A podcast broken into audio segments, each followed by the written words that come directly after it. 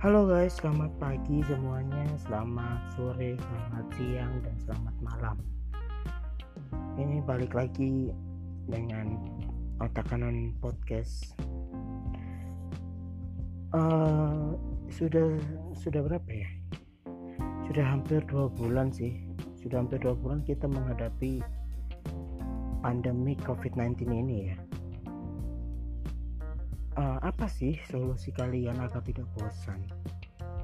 Ketika kalian disuruh untuk tetap di rumah saja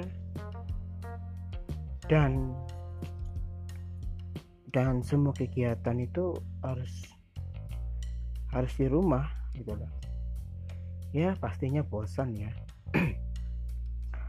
uh, Oke lah, satu dua hari atau satu mingguan masih aman gitu. Tapi apakah hari-hari berikutnya juga masih santai aja? Atau sudah biasa aja? Atau merasa bahwa ah bosan nih? Terus gimana? Oke lah, uh, kita bahas satu-satu ya. Kita akan bahas dari segi profesi sih. Nah, untuk episode kali ini kita akan membahas uh, dari segi profesi yang bermacam-macam. Episode kali ini kita akan membahas tentang profesi sebagai seorang seniman. Betul. Kenapa? Kenapa saya memilih seniman yang pertama untuk dibahas? Karena gini, karena menurut saya seniman itu adalah salah satu profesi yang dimana Uh, apa ya yang terkena dampak besar dari covid sembilan belas ini gitu loh. Kalau menurut saya pribadi ya, karena mereka tuh para seniman juga apa ya hmm, pekerjaannya sebagai seorang penghibur, sebagai seorang public figure, sebagai seorang yang uh, tugasnya atau pekerjaannya tuh ya di atas panggung gitu, atau di belakang layar bisa saja gitu. Ya otomatis membutuhkan yang namanya tuh sebuah sebuah apa ya kayak sebuah uh, fans atau sebuah dukungan atau ya kerumunan banyak orang lah gitu lah, yang ingin melihat idolanya tuh tampil gitu. Itu menurut saya sih ini nih salah satunya ya salah satunya yang sangat-sangat terdampak itu adalah uh, musisi. Kalau mau musisi karena ini karena mereka tuh untuk saat ini itu sangat-sangat kehilangan sebuah job gitu loh, sangat-sangat kehilangan sebuah job. Uh, yang pertama kayak musisi kafe, musisi wedding, ataupun sebagai musisi-musisi yang uh, yang notabene itu mereka tuh perform di atas panggung-panggung besar, acara-acara besar. Ya ini sangat-sangat fatal sih. Sangat-sangat fatal buat mereka gitu loh. Buat mereka dan dan ini dan yang paling fatal adalah uh, kru-kru band mereka, kru-kru mereka yang notabene itu mereka mencari nafkah atau menyambungkan hidup itu dari situ gitu. Mereka mencari nafkah, mereka mencari uh, freelance lah, istilahnya itu freelance. Ya sangat-sangat apa ya, sangat-sangat kasihan, sangat-sangat miris, dan sangat-sangat uh, kita apa ya, kita tidak berbicara tentang musisi besar atau musisi kecil ya. Semua seniman sih menurut saya sih sama aja itu. Semua semua apa, semua semua profesi itu sebenarnya sama aja, tetapi di sini adalah kita membahas tentang musisi ya, seniman tapi bukan musisi yang yang sangat-sangat masih hangat sih sebenarnya itu loh. Bukan bermaksud bahwa seniman-seniman yang lain itu tidak berharga, enggak, tetapi yang lebih yang lebih universal itu, yang lebih kelihatan itu adalah se- seorang musisi gitu. Nah itu mereka sudah kehilangan, mereka kehilangan job, kehilangan pekerjaan yang atau dibatalkan atau ditunda gitu. Nah, ketika ketika pandemik ini muncul di Indonesia dan mereka diharuskan untuk bekerja di rumah, apa ya, apa apa sih yang mereka lakukan ketika berada di rumah gitu loh? Ya, mungkin mereka masih bisa berkarya. Mungkin mereka masih bisa berkarya, tetapi kan penghasilan mereka juga belum tentu gitu loh. Mereka berkarya melalui platform-platform yang sudah disediakan ya, misalnya YouTube atau Instagram atau platform yang lainnya. Ya, mohon maaf sih, mohon maaf bagi musisi-musisi yang sudah mempunyai nama besar dan memiliki uh, fans, mereka tidak akan keberatan gitu loh, untuk membuat karya dan diunggah, diupload di YouTube dengan viewers yang banyak, dengan subscriber yang banyak. Ya, mungkin mereka uh, masih bisa mendapatkan penghasilan dari dari platform tersebut gitu loh. Nah, yang menjadi pertanyaan adalah, apa kabar dengan musisi-musisi yang notabene itu baru memulai, baru ingin melangkah? Nah, itu seperti apa?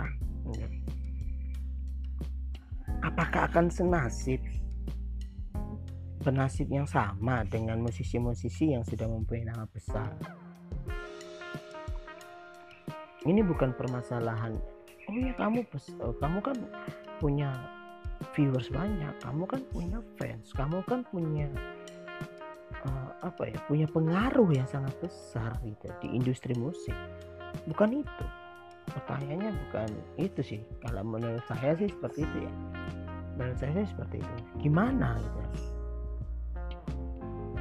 Ya, musisi-musisi yang baru beranjak naik, musisi-musisi yang baru baru ingin memulai karirnya, yaitu mereka akan mereka akan merasakan namanya kebingungan gitu. Mereka akan merasakan namanya keresahan gitu, atau hal lain. Dan juga yang paling penting itu uh, apa ya, media promo mereka juga akan sedikit gitu. Karena karena itu balik lagi karena balik lagi dengan dengan nama besar, dengan dengan pengaruh, itu juga sangat-sangat penting sih. Mereka hanya bisa berkarya melalui media online, itu tadi kayak Instagram atau YouTube yang yang notabene itu sekarang lagi lagi naik sih gitu, dan lebih gampang untuk diaksesnya gitu loh. Yang dilakukan yang dilakukan para musisi besar, yang dilakukan para musisi-musisi kecil itu sebenarnya ketika mereka berkarya di di apa sebuah sebuah platform online media sosial, itu sebenarnya hanya melampiaskan sebuah kerinduan gitu loh,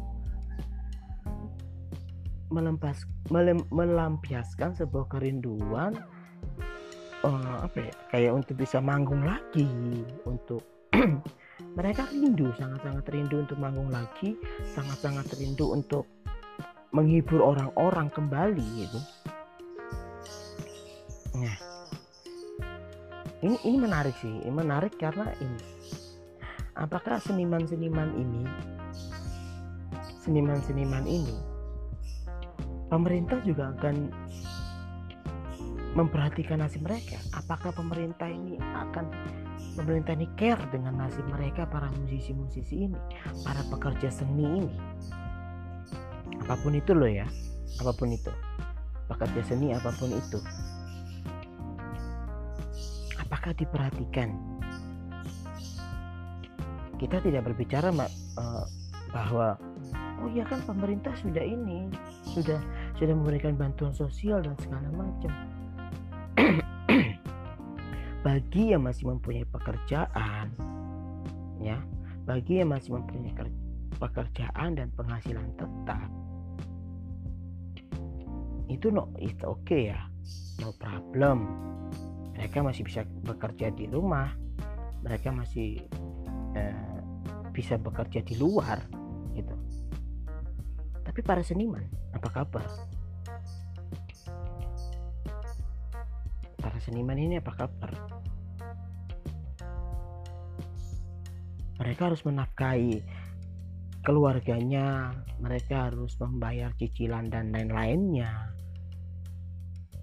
Kalau hanya melalui musik atau melalui uh, apa ya, melalui kesenian ini, itu seperti apa? Tindakan pemerintah seperti apa?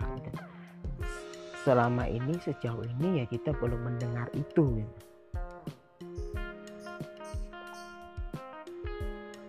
Kita belum kita belum mendengar itu. Apakah pemerintah peduli dengan dengan pekerja seni ini? Dengan cara apa? Itu sih. Apakah apakah semua itu disetarakan dengan dampaknya covid sembilan belas ini? Ya itu oke okay lah kalau misalnya uh, para seniman ini mendapatkan bantuan uh, bantuan sosial atau segala macam, itu oke okay. Tapi kan uh, untuk kehidupan kehidupan sehari-harinya kehidupan sehari-harinya itu seperti apa? Bagi yang punya tabungan, no problem. Entah itu musisi besar atau musisi kecil, no problem. Tetapi yang baru merintis karirnya sebagai seorang musisi atau sebagai seorang seniman, itu seperti apa? Itu sih, itu menurut saya menurut saya sih juga menjadi hal yang hal yang apa ya? Kayak hal yang Uh, sangat-sangat serius gitu loh, sangat-sangat serius sih seperti itu.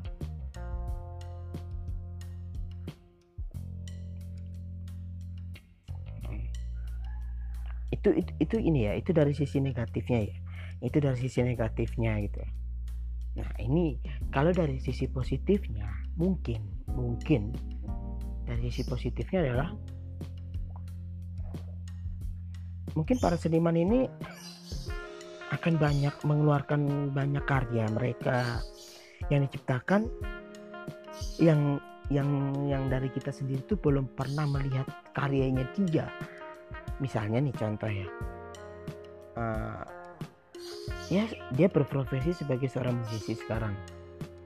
Tetapi tetapi dengan adanya pandemik ini, tetapi dengan ada wabahnya ini, mereka harus dituntut harus bekerja di rumah, dituntut harus tetap di rumah. Itu mungkin mereka katakanlah mereka apa ya, menciptakan karya lukisan, menciptakan karya sebuah foto, kan bisa saja. Nah itu itu salah satu positifnya mungkin seperti itu. Ketika nanti pandemik ini selesai, ketika nanti wabah ini selesai, ketika mereka keluar nanti dari rumah ya dari rumah mereka akan mengumpulkan sebuah karya yang mereka menunjukkan, ini loh Rek, ini loh selama saya di rumah saya menciptakan ini loh. Itu akan menjadi sebuah cerita sih, akan menjadi sebuah cerita kepada teman-temannya, kepada uh, masyarakat gitu. Apapun itu loh ya, apapun itu, seniman apapun itu, pekerjaan seniman apapun itu. Jadi ya tadi kenapa saya membahas seniman tapi lebih kerucutnya ke, mus- ke musisi ya, mungkin itu sebagai sebuah ini sih, kerucutnya aja, kita mempersempit lagi seperti itu. Itu itu dari sisi positifnya ya. Uh, terus semakin banyak orang-orang yang kreatif gitu, apalagi dengan adanya sekarang adanya platform platform dari TikTok juga. Itu menjadi salah satu salah satu platform yang juga apa ya, mewadahi mewadahi kita gitu loh, mewadahi orang-orang Indonesia bahkan di luar menyalahkan di luar. Sekarang mereka ya tidak menyalahkan TikTok, tidak menyalahkan TikTok sih, tidak menyalahkan TikTok karena ini apa ya? Menurut saya sih tidak mungkin, tidak mungkin juga orang menciptakan sesuatu itu tidak uh, tidak ada tujuannya gitu. Ya contohlah kayak TikTok seperti ini, itu mereka uh, orang yang menciptakan aplikasi ini tuh mungkin paham benar, mungkin paham dengan pasar yang pasar yang dia dia kunjungi atau dia tuju itu, market yang apa ya apa penjualan. Oh targetnya di sini, oh targetnya ini anak-anak muda, bahkan orang tua pun sekarang ya seperti itu gitu. Itu itu ya kalau aku kalau saya saya pribadi sih merasakan bahwa itu sebagai sebuah seni juga, sebagai sebuah seni. Yang terpenting adalah menggunakan menggunakan media sosial atau platform yang sudah disediakan itu dengan bijak. Itu aja. Selama itu bijak, selama itu uh, apa ya? kreatif, orang mungkin akan melihatnya, wow, ini keren. Ya tapi tetapi ketika platform atau media sosial yang sudah disediakan tidak digunakan dengan baik, ya hasilnya juga bakal orang melihat, wah ini buat apa gitu loh, buat apa. Dan akhirnya ketika uh, positifnya lagi satu hal lagi, akhirnya ketika uh, tetap stay di rumah, tetap bekerja di rumah, itu akan menciptakan akan menciptakan para seniman-seniman baru, akan menciptakan para konten-konten kreator yang baru itu sih, dan juga sesuatu sesuatu yang baru gitu loh, sesuatu yang fresh. Menurut saya seperti itu. Itu sih ya apa ya ya ya kita semua berharap sih, kita semua berharap pandemi ini tuh cepat selesai. Para pandemi ini selesai dan dan para seniman-seniman ini juga akan kembali lagi ke dunianya masing-masing untuk melakukan tugasnya, untuk melakukan tugasnya, melakukan tugasnya ya yes, menghibur orang, ya menciptakan karya yang apa ya, yang baru lagi di luar gitu, mencari inspirasi-inspirasi untuk untuk ke, apa ya untuk kesenangan pribadi dan juga untuk masyarakat. Ya itu sama aja lah ya, tadi kayak mereka keluar akan menjadi seorang penghibur kembali gitu. Ya ya ya itu sih. Jadi uh, menurut saya ya, dan yang paling penting adalah tetap berkarya dan jangan lupa uh, kita tuh untuk selalu bersyukur gitu lah. Apa yang kita hadapi sekarang, terkadang kadang apa yang kita hadapi sekarang mungkin kita shock, mungkin kita kaget, mungkin kita uh, belum terbiasa atau tidak terbiasa dengan keadaan seperti ini gitu. Tetapi uh, tetapi jangan lupa kita harus tetap bersyukur. Mungkin dengan adanya wabah seperti ini atau pandemi seperti ini itu uh, kita disuruh istirahat gitu loh, kita disuruh istirahat dulu sama yang punya yang punya hidup, yang kasih kita rezeki, kita suruh istirahat dulu, istirahat dulu. Wes, kamu capek, daripada nanti kamu capek, kamu sakit, mending kamu istirahat dulu. Gitu. Itu sih, itu menurut saya. Yang penting ya, pokoknya tetap berkarya dan jangan lupa bersyukur dengan apa yang kita punya sekarang, dengan apa yang kita hadapi sekarang. Semoga tetap sehat selalu, jaga kesehatan. Tetap stay at home bagi yang tidak berkepentingan, yang bekerja di luar tetap uh, tetap jaga kesehatannya, tetap stay safe, dan semoga pandemi ini cepat berlalu. Oke, okay? God bless you all.